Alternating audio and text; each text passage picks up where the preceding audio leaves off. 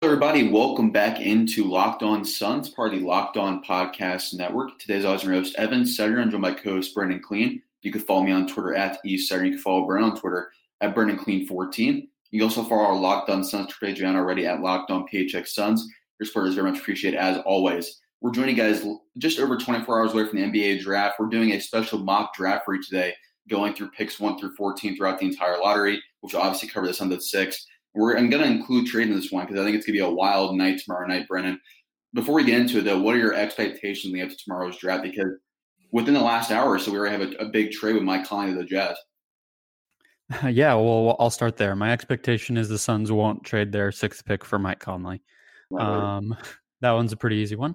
But no, I think, I mean, the, the, the key word we've been using all week has been chaos. And I typically always expect that on draft night, but I think this one will be uh, even more in that realm for a variety of reasons that we've gone over. It's a weak class. There's a lot of high stakes things being kind of held up by the draft between the Lakers and Pelicans trade and free agency dis- decisions and various rebuilds that kind of want to be pushed forward a little bit in Atlanta and Phoenix and uh, a whole a whole bunch. Boston, I guess, could fit in there now, rebuilding suddenly. So there's a whole lot going on. Uh, pretty much, you know, probably two dozen teams have have a lot to gain or lose tomorrow, which feels unusual as well. So we tried when our mock draft we're about to do to account for that a little bit. Um, we're probably going to get most of it wrong because uh, we can't predict this stuff because it's genuinely uh, shocking every single year. But I hope that you guys get a little bit of, of a taste of what to expect here. And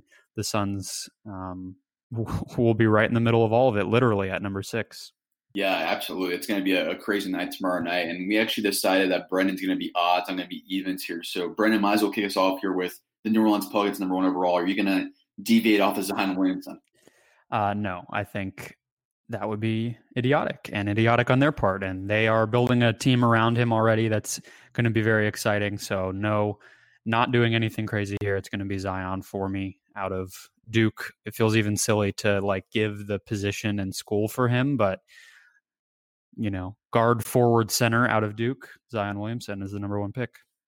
Totally agree with you there, and I think it's a no-brainer. Pretty much the easiest no-brainer we've had in the draft in a long time, probably since Anthony Davis. And I wanted to get your thoughts real quick before we go to number two pick. What are the percent odds you put place right now without him stepping into the NBA that he's an All Star year one? I know it's hard to say right now, but if you had to guess, do you think Zion's going to the hype right away?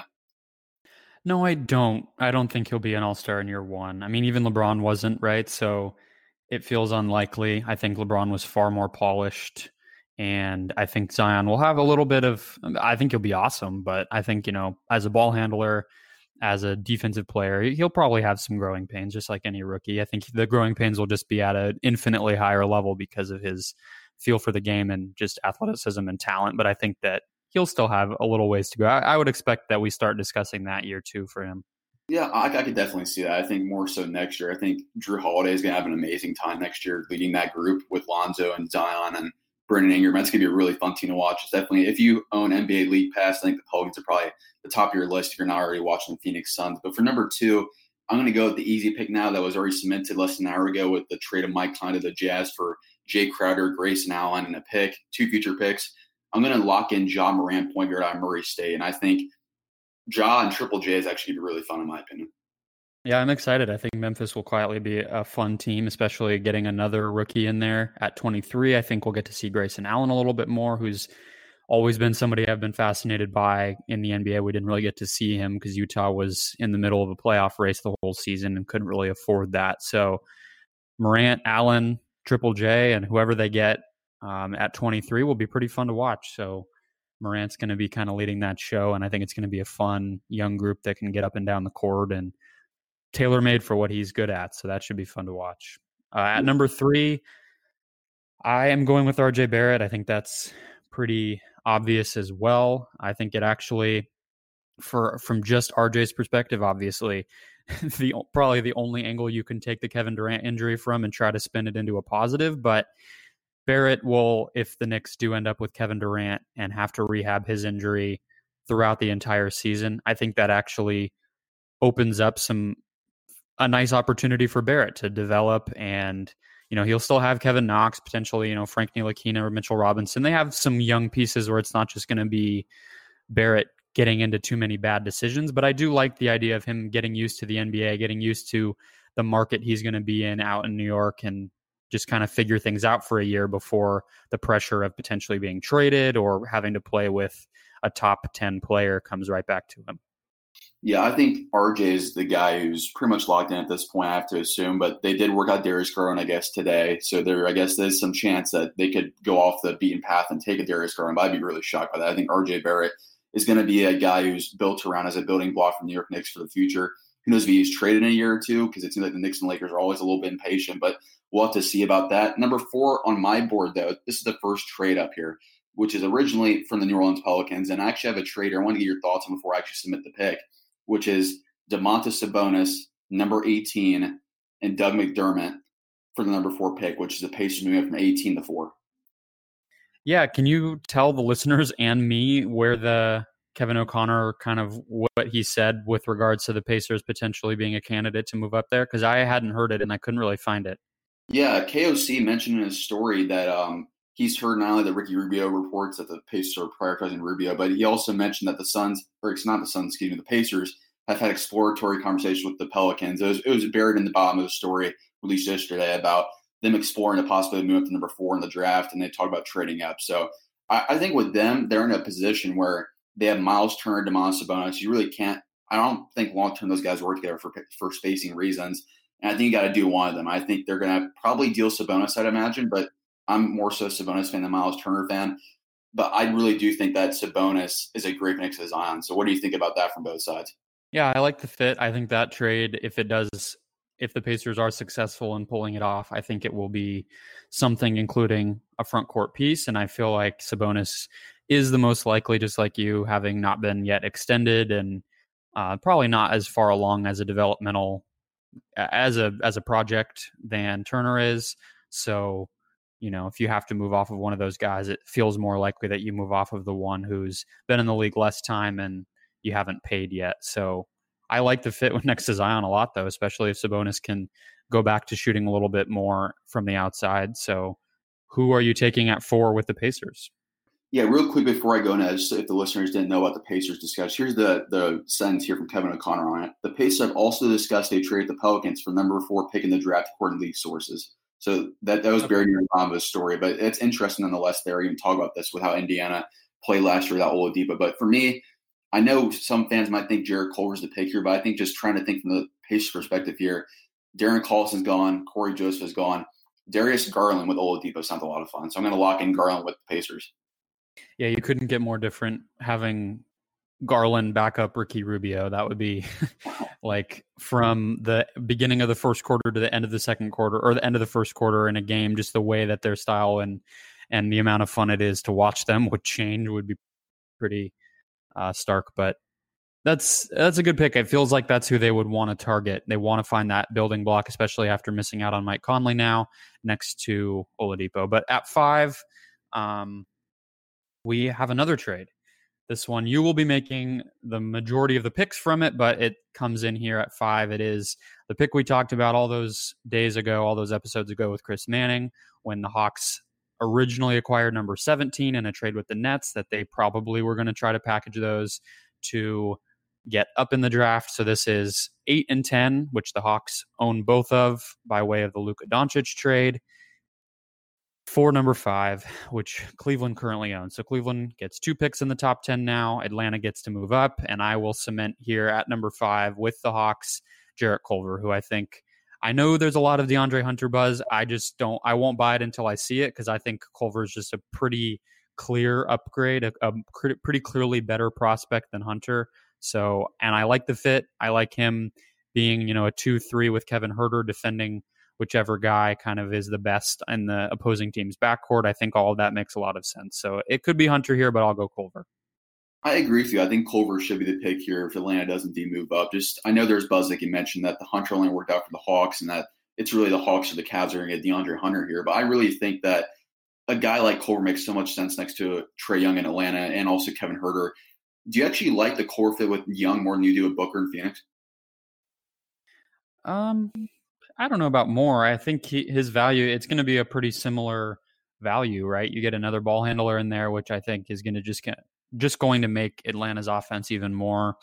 Um, you know, it maybe puts a ceiling on it if he doesn't quite shoot, but I think Travis Schlenk coming from Golden State's going to want to have playmaking at every position. So Culver's an awesome option at the two, three there to unlock that. And I think you do get into some, any you, get into a, a, quite a few problems with Young and Huerter being your backcourt just defensively. So if you can get someone young in there like Culver, who's going to be a pretty top level perimeter defender, in my opinion, I think that you have to do it.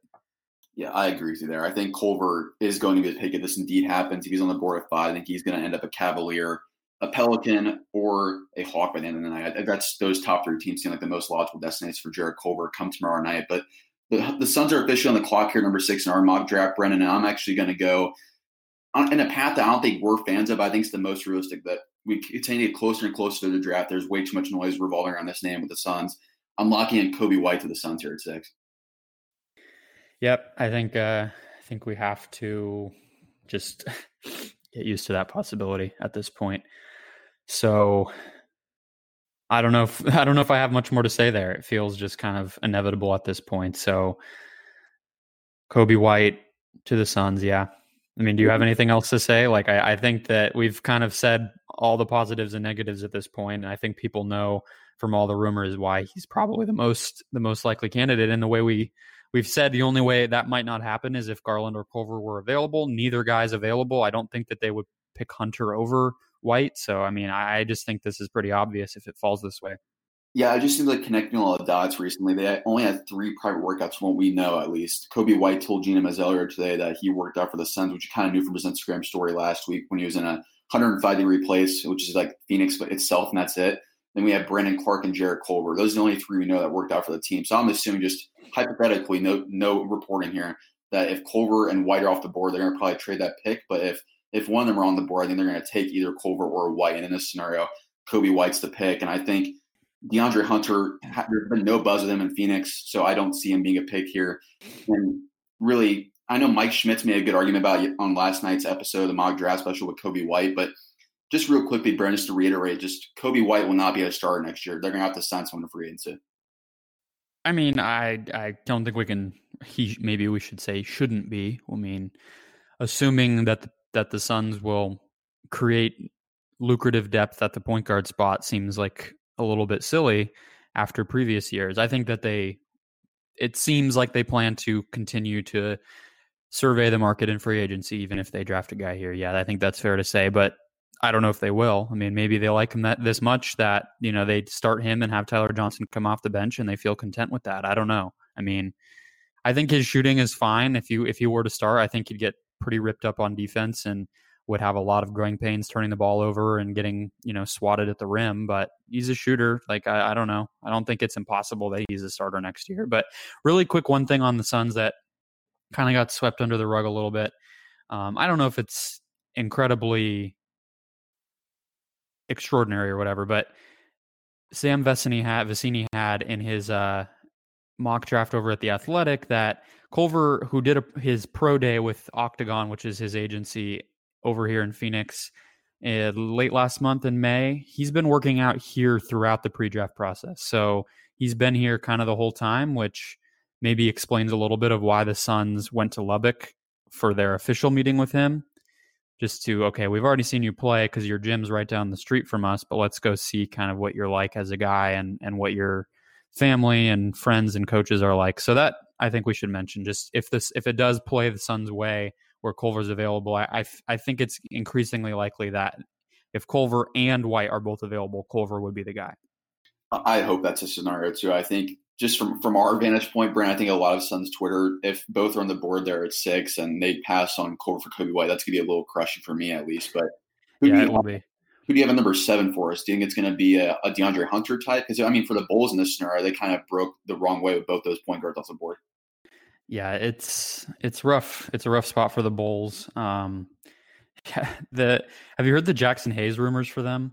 Oh my goodness, that's just that, that's terrible. I, I, don't know why you'd even consider Hayes seven.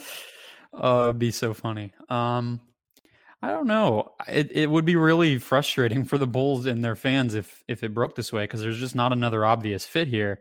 I would probably just go with somebody that I think um, could could just be a, a flyer, a, a, top talent type of thing. I, would expect that they would probably go with DeAndre Hunter to get another wing in there, but I'll go Cam Reddish just to spice things up a little bit. I feel like it's not a terrible situation for Reddish to come into, considering that Zach LaVine will be on the ball quite a bit. They're going to have to probably address point guard and free agency this way. And they have a couple other scorers and Lauri Markkanen. Wendell Carter will continue to get a little more. So I think you could, and Otto Porter, obviously. So you could see him coming in and playing off the bench and, and coming along slowly. It's not perfect for him, but I could see them taking a flyer if their, you know, plans A through C just fall through. Yeah, I could really see a scenario like that because Reddish obviously has the top five talent, but he's going to take a couple years. And I think really his floor seems to be like, even though we're not as high on him, probably number eight at Atlanta. I think if he's there on the board at eight, he's going to be taken by the Hawks. So that rounds out our top seven here. Just to recap really quick for you guys, went Zion, Ja Morant, RJ Barrett, Darius Garland in a trade with the Pacers. And we went Jarrett Culver and a Hawks for the trade back with the Cavaliers. Then the Suns took Coby White and the Bulls took Cam Reddish. So before we go on to the next segment, though, going through picks eight through 14, I want to tell you guys really quickly when you're driving to work or on your way to work around town, all you have to do to tell your smart device is play podcast Locked on Phoenix Suns. And we'll be right there with you for the drive wherever you're going. Really quickly, want to remind you guys as well about the Locked On NBA mock draft. Finished up yesterday. Uh, similar, obviously, to what we're doing today, but we went all the way one through 30. Tons of trades, probably like almost 10 trades altogether. Um, experts from every city across the NBA breaking it all down for you, as well as Jeremy Woo of SI.com, Josh Lloyd of Locked On Fantasy Basketball to give you every perspective you would need as you're trying to make sense of this crazy draft heading into Thursday. So we have five episodes over on the Locked On NBA feeds. Uh, Wednesday last week, all the way through Tuesday of this week. So go check that out. Subscribe to that show. We will have draft coverage and free agency coverage all the way through the summer. All right, let's start off with number eight, Evan. Who do you have for the Cavaliers now after our trade in the last segment, moving back from five to get eight and 10? It kind of feels like this could be the guy, anyways, at five if they were to stay there, and that's DeAndre Hunter for the Cavs at number eight. I think he's just a perfect fit for a John Beilein type system where it's going to be a lot of ball movement, a lot of screens and shooting. I think just Hunter checks so many boxes there. I think Beilein's going to want a, a ready made NBA player as well to contribute who knows how much upside Hunter has, but I think he's at least a second or third option in Cleveland. I'm interested to see how that goes. Yeah, and I think that they might value a like a culture builder, a, a hardworking type of guy. He's improved for uh, exponentially every year since his junior senior season of high school, which is something. I mean, I didn't watch him, but plenty of reporters have noted that at this point, and obviously made a pretty big leap as a scoring option, switch defender as a sophomore. So I like the pick for Cleveland, and they get another one at 10, which makes a, lower upside type of guy not quite as much of a risk. So we have the Wizards at number nine here. This is just the pick everybody is going with at this point, which is Sekou Doumbouya. Um, I went and watched the 34 point game that he had a few weeks back near the end of the French league season, and I don't think I actually learned that much. He kind of just made some shots, to be honest with you, but I think Pascal Siakam's growth, especially throughout the playoffs and into the finals, will make people even more excited to take a guy who was born in Nigeria or born in uh, Guinea and has really grown a lot. He's very, very young too, only turned 18 on Christmas. So that would be my pick if I'm just kind of shooting for the moon as Washington with that John Wall contract just hurting my ability to really improve much at all. I think we talked about this on a podcast maybe two or, two or three weeks ago when we were really diving on the draft, but doesn't it feel like Pascal Siakam is the new Draymond Green, where all these prospects are going to be like, oh, he could be the next Pascal, and you're, you're right on the money there with Sekou Doumbouya. Yeah, and I mean they. I think it was the Draft Express guys who posted the similarities in their measurements and athletic testing at Doumbouya. Finally, did a pro day a couple weeks ago now, and pretty much identical physically to Siakam. A little bit more chiseled already at a younger age, which maybe just increases his stock. Probably never going to be the ball handler, have the speed Siakam, and those are all things that make Siakam elite. But I think if Washington's sitting here just thinking, especially if they don't have a general manager, which seems pretty locked in at this point, considering the draft is like 28 hours away, they might just say, okay, let's just kind of take the highest upside guy here and we'll let the next guy figure out what to do. Yeah, it feels like really honestly, Doumbouya to the Wizards is like one of the cleanest locks outside of that top five. And that five to twelve range, he seems like the cleanest one you slot in. I would say Nassir Little might be another option there, kind of along the same lines. But yeah, I mean, I think part of it is people just don't know what to make of them. There's not much reporting because there's not much consensus, I would guess, with the lack of clarity of who's even running things. It's incredible that they don't even have a GM right now. it's the day before the draft, which is I can't get over that. But number number 10 overall for us in our mock draft, which is the Cleveland Cavaliers again. I'm going with an upside pick, like you were mentioning. I'm going Jaxson Hayes out of Texas. I actually like the fit with Cleveland. If he's gonna if you're gonna have Sexton, DeAndre Hunter, and Jaxson Hayes, I actually I think that trio's maybe not the highest upside, but you're really betting on Hunter and Hayes being like all star type players, in my opinion. Well, I mean, even if they aren't, like you're you're at that point, you're looking at next i mean none of those guys are good enough to take you out of the lottery next year even even win the east. So you're going to have another high pick next year. They have some assets. They have 26 this year as well. So you know they could use that and maybe push it down the road get a future asset. Like they have some flexibility. So even if those guys aren't all stars like they're building out a core and maybe not maybe you know in the future they go get that higher upside guy in a better draft class. They could get a better guy at number five or six in next year's class than they would have gotten if they had just stayed at five this year, just because the the class expects to be better. So I, I like this uh, quantity play, like we were kind of talking about with Chris a couple weeks ago. Just get as many guys as in there because the the cupboard is just really empty right now. Yeah, I feel like if you, if we're talking just about 26 real quick, which the Cavaliers also own, I feel like if this happens when they go Hunter and Hayes, now I think Ty Jerome makes so much sense for that 26 pick. I feel like I don't know, he just screams to me a Cavalier. He screams to me like a, a John Beilein guy. I mean, think about Nick Stauskas, Trey Burke, uh, Caris LeVert, just those. They're not elite athletes, but like they can make shots, make smart decisions, do some stuff with the ball in their hands. I think Ty Jerome definitely makes sense. If he doesn't go to Philly at 24, I think he'll be in Cleveland. Apparently, he has some sort of connection with Koby Altman too. Ty Jerome does. I don't really understand what it is because the ESPN thing is very vague on it, but somehow they know each other. So for whatever that's worth. Um, at 11 though, um, who was picking at 11? Minnesota. Oh, the, the Timberwolves. There we go. I, I think uh, this one is going to make any Suns fans who fell in love with Brandon Clarke a little bit upset, but I think Minnesota taking him just makes a lot of sense. I think the way that Carl Anthony Towns has grown as a passer, as a ball handler, as a shooter, perfectly opens up the floor for Clarke to be more of a role threat on offense. And we know Towns has not really come along defensively quite like you would like, but he's good on the perimeter. So I think they could switch a little bit more out there. And you maybe, if you're Minnesota, want somebody who's a little bit more ready to contribute, considering Towns is entering his max contract. So all those things just make Clarke an obvious pick for me. I think really Clarke I know we've been hearing a lot of Rui Hachimura buzz, but I mean, if you're from Minnesota's perspective, why would you take Hachimura over Clarke? I'm just curious to hear, like, maybe the devil's advocate point of view, why you wouldn't take Clarke, because it just seems like if you're not valuing defense, you would take Hachimura over Clarke. But what do you think? Yeah, I've seen some people. I, I, don't think they should take Hachimura. I have Hachimura in, I think, in the second round on my draft board.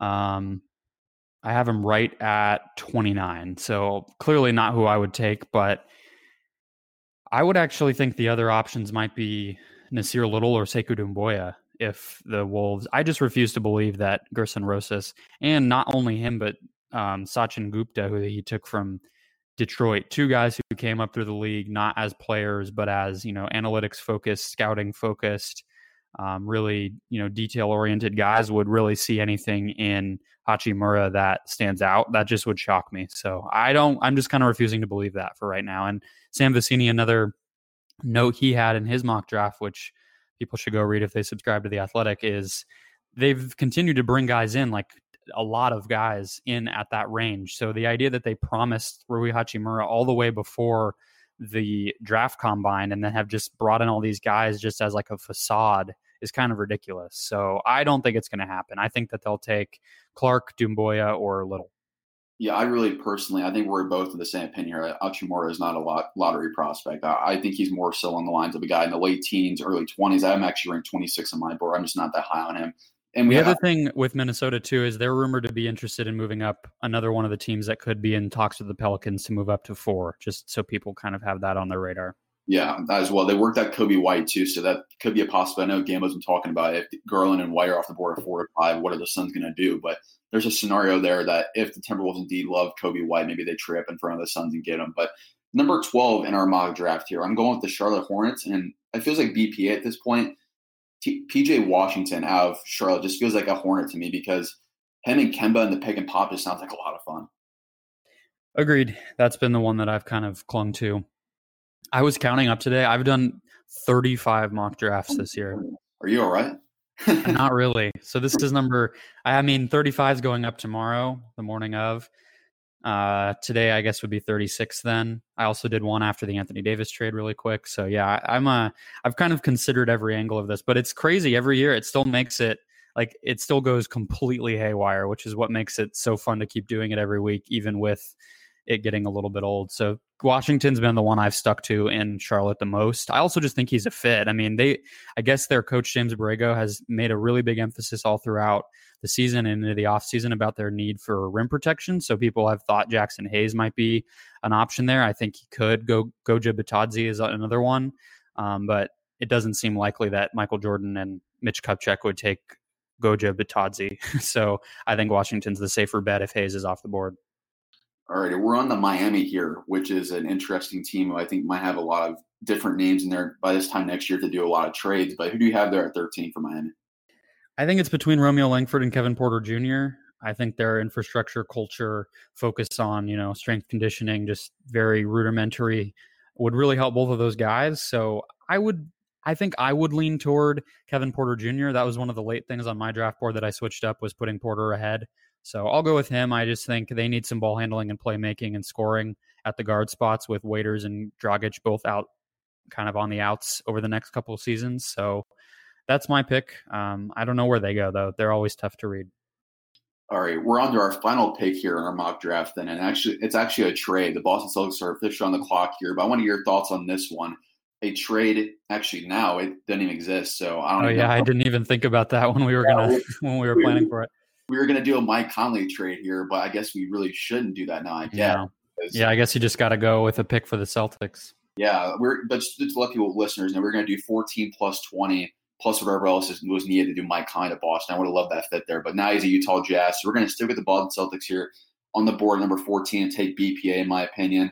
Even though he might not be BPA for some, I'm not as high on him as Nassir as I really originally was about four or five months ago. But Nassir Little of North Carolina makes too much sense here. If the Celtics indeed do keep the pick, might as well swing for the fences and get another wingman this year. This year, little maybe go yeah, uh, one of those two. Yeah, Goga I really like, especially now that Horford is not going to be there anymore, and I think the Celtics yeah. would be would can be I, one team. With them.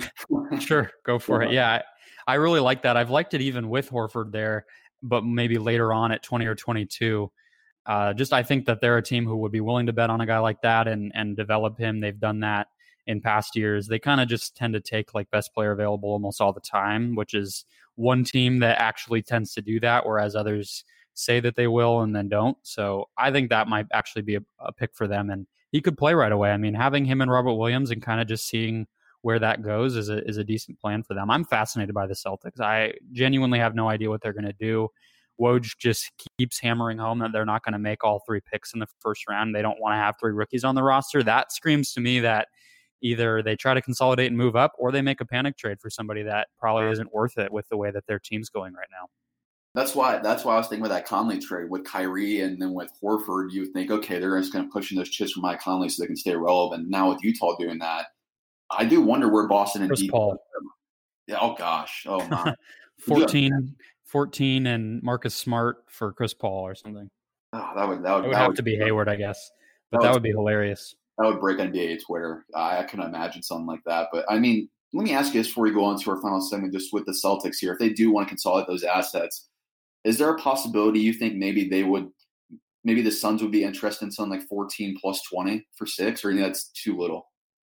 It's probably too little, but maybe you start to add in some other stuff and see. I mean, I definitely think the Suns would probably not prioritize taking more rookies if you know, if if a future asset was on the table, it seems to me like they might prefer that. But it's also hard to tell. I don't really know what the timeline that James Jones envisions is, which is part of the curiosity we've had about the Suns' approach all along. Like, would they actually really want to take a player at 14 and 20, or would they prefer, you know, probably not the Grizzlies pick or anything like that, but if they could get, you know, maybe a future Celtics pick or something like that instead, maybe that appeals to them. It's it's kind of hard to tell, but I think the Celtics are somebody we should have our eye on as a move up candidate for sure.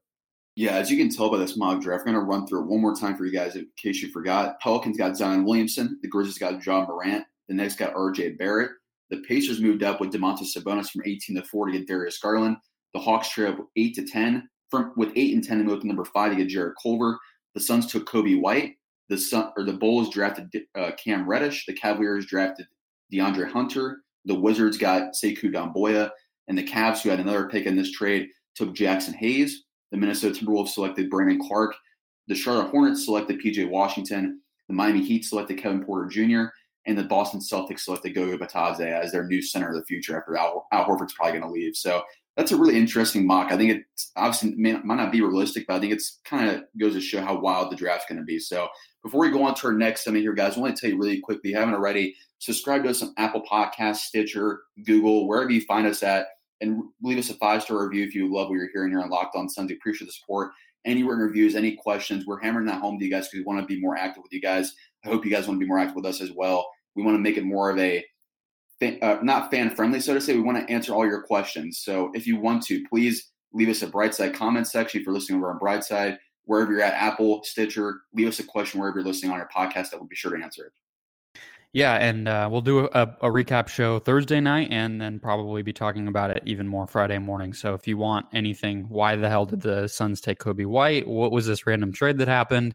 Please explain why Tyler Johnson hasn't picked up his option. Whatever things you want us to talk about, uh, Thursday and Friday will be plenty good opportunities to do that. So throw up a review with a question if you like what we are putting out, and we would appreciate it. All right, let's just do three questions here for the recap because it's probably the three things that I think we want to talk about. So the three that I have are: Will the Suns make their pick at six? Okay. What is the TJ Warren trade if there is one, and what is the Josh Jackson trade if there is one? Because I think that encapsulates like, will they move up? That's kind of probably involved with the TJ stuff or the Josh stuff, and then you know who should they pick at 32? That's kind of wrapped up in there as well. So those are the three prediction questions that I would have. If you have another one, we can add it to the list and then maybe just kind of each go off of it. No, that's actually I, I was going to cover TJ and Josh as my predictions on that too. So we covered all there. Might as well start the first one there, which is do the Suns stay at six? We'll, I'll toss it your way first. The trades are what's going to be crazy about this, as we just went over in the mock draft. And I don't think that the Suns are in a hurry to move. Uh, James Jones just said in his in, in, an interview with Duane Rankin, as the local beat writers descend upon Brooklyn for this draft, that he's that it's not up for auction number six, but I kind of continue to not believe that. I would say I would bet on it being a pick made by the Suns, but I don't think it's like a 95% chance. I would put it at like 70% that they make it. Uh, yeah, we're on the same page there. I'm around 70, 75%. I'll go 75% to change it up there. I think really the scenarios go with just playing off workouts. Again, it's just hypothetical, not reporting on my end, but I think it's either going to be Jarrett Culver or Coby White, whoever's on the board there. And if both are off the board for some reason at four and five, I think the Suns will try to trade back, maybe get Brandon Clarke because they worked him out before in a private one on zero setting. But I'll go 75%. I do think that Culver probably is off the board. I think Coby at six is really the most realistic outcome here. All right. So you had some Josh and TJ trades. I didn't really, but I can just kind of give my commentary. So why don't we start with TJ since that's the higher paid, higher value guy? Yeah, for TJ, I was thinking for a trade with him because I mean, according to Woj, we didn't see my tweet yesterday. I tweeted the entire segment on my on my Twitter account with what Woj and Mike Schmitz were saying, and Woj pretty much said it would be a surprise if both aren't gone by the end of the draft on Thursday. So really, 24 hours away, they're going to have to be multiple moves made by the Phoenix Suns. And for the TJ Warren scenario I came up with, the Oklahoma City Thunder, who have been, by the way, trying to trade the 21st pick in the draft for salary reasons. Don't know if this works for either side, just because I, I think the Suns want to clear salary themselves, but your thoughts on a structure involving Andre Roberson's expiring contract, which would be expiring in 2020, like Tyler Johnson, plus the 21st pick for TJ Warren, and maybe if you need to include the 32 pick as well. I think I like that from a the two things that I like about that are getting up to 21 because I think you know taking a player there, Cam Johnson or Grant Williams, somebody like that would be a great move.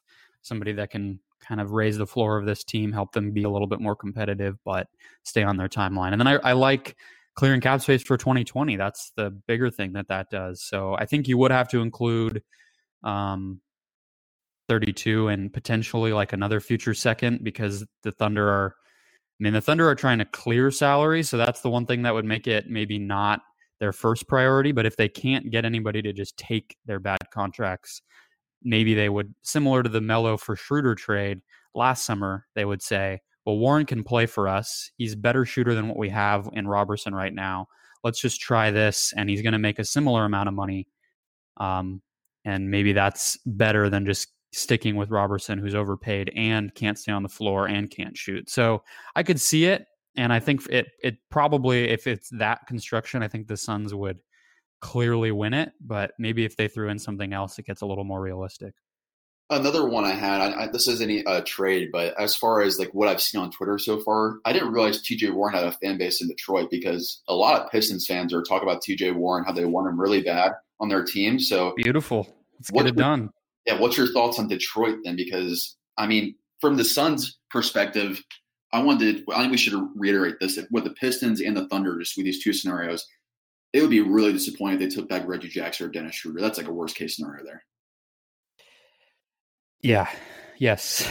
I agree completely. And um, both of those guys make far more money than uh, Warren and Jackson makes more money. If I uh, maybe not, I think maybe Warren plus Jackson, Josh Jackson combined would make more than Reggie Jackson. So I guess if they were to get bo- off of both of those guys, then take. I just think Jackson's not good, and we talk about the need for a point guard to just raise the the floor of what the young guys are able to just do on the court because they have a playmaker. I think Jackson actually is the exception to that rule. I think his tendencies as a player and Schroeder the same way would actually hurt the team. So I I hope that they don't do that. They don't either one neither one really seems to me like a James Jones type of guy. So I wouldn't worry about that, but the Pistons are actually involved in the other trade you had for for Josh. Yeah, he is. And hometown kid going back home in this scenario from Detroit. He was actually in Michigan recently for a an event I saw on his Instagram with Nancy Lieberman. But if he were to be traded back to Detroit, I don't think his value is going to be that much, especially with the Suns just trying to clear cap space at this point.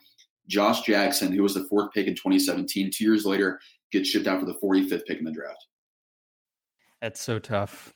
Um, that, that's so rough, yeah. It goes to show, though, that how much the Sixers actually maybe benefited from Markelle Fultz not playing.